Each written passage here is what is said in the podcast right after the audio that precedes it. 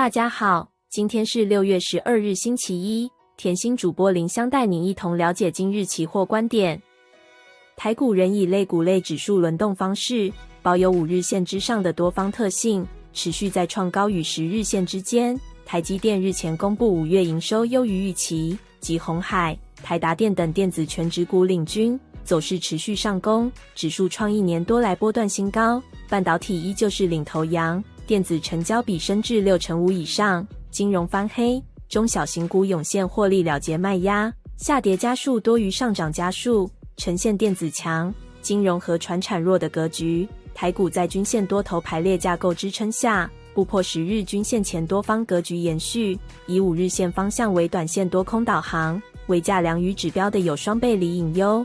短线关注台积电及其他全指股走势能否有变。以及外资期现货的筹码动向，作为后续盘势强弱的观察参考。外资期货上净多单小幅调节一百二十九口，全月未平仓 Put Call Ratio 值由一点零四升至一点一三，散户期货部位空单增加至二零四九口，买权最大未平仓量在一万七千点，今日加权仅差一点，一万七千点的攻防也是明日观盘重点，卖权最大量集中在一万五千点。消息上。市场关注十三日，美国将公布五月消费者物价指数 CPI 年增率及十五日的联准会公布最新利率决策结果。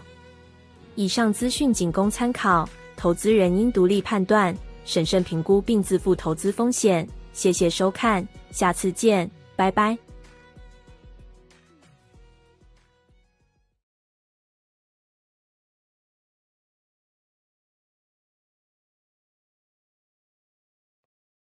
如果您喜欢我们的内容，欢迎订阅频道、按赞及分享，并开启小铃铛，将可于第一时间接收到最新讯息。